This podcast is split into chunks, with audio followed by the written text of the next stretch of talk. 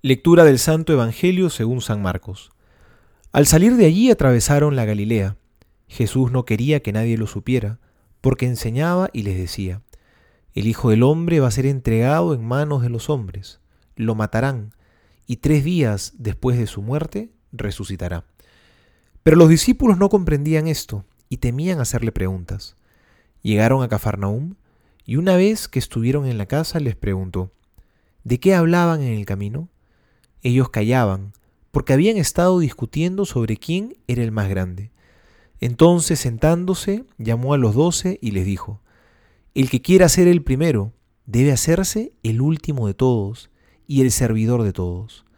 Después, tomando a un niño, lo puso en medio de ellos, y abrazándolo les dijo, El que recibe a uno de estos pequeños en mi nombre, me recibe a mí, y el que me recibe a mí, no es a mí a quien recibe, sino a aquel que me ha enviado. Palabra del Señor, gloria a ti, Señor Jesús.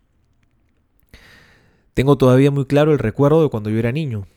Recuerdo que cada vez que llegaba mi cumpleaños o Navidad, mi mamá venía y me preguntaba qué quería que me regale este año. Y yo recuerdo que muchas veces le dije, mira mamá, yo solamente quiero un regalo, nada más que uno. Quiero que me regales un caballo. Y mi mamá después de reírse me preguntaba, oye, bueno, ¿y si te lo regalo, dónde lo vas a poner? Y yo le decía, aquí, mamá, en el jardín de nuestra casa. ¿Y quién lo va a cuidar? Y yo le decía, mamá, yo pues, y estoy grande.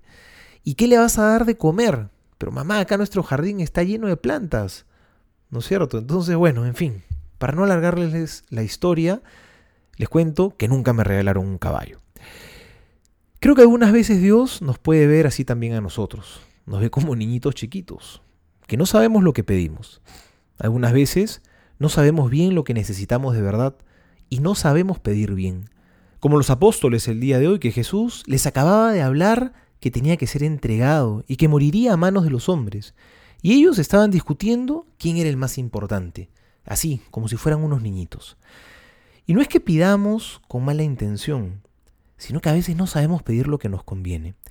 Jesús no les concedió a los apóstoles ser los primeros, por el contrario, los invitó a ser los últimos.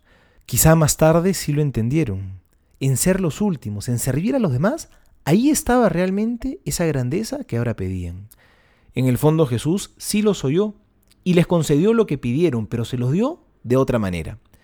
Pídele a Jesús siempre, nunca te sientas corto. Pero si el Señor no te quita la cruz que estás llevando ahorita, no te desanimes, aunque se lo hayas pedido. No es que el Señor no te esté oyendo.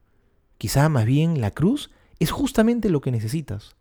Quizá en la cruz que estás cargando, Dios ya está oyendo tus súplicas, pero no a tu manera. Porque acuérdate que la cruz, cuando la llevamos con esperanza, es el camino de Jesús, es el camino que Él mismo recorrió. Pidámosle al Señor, Señor, ayúdame a ser como tú, ayúdame a ser servidor de todos, porque solo cuando me entrego a los demás, me encuentro a mí mismo.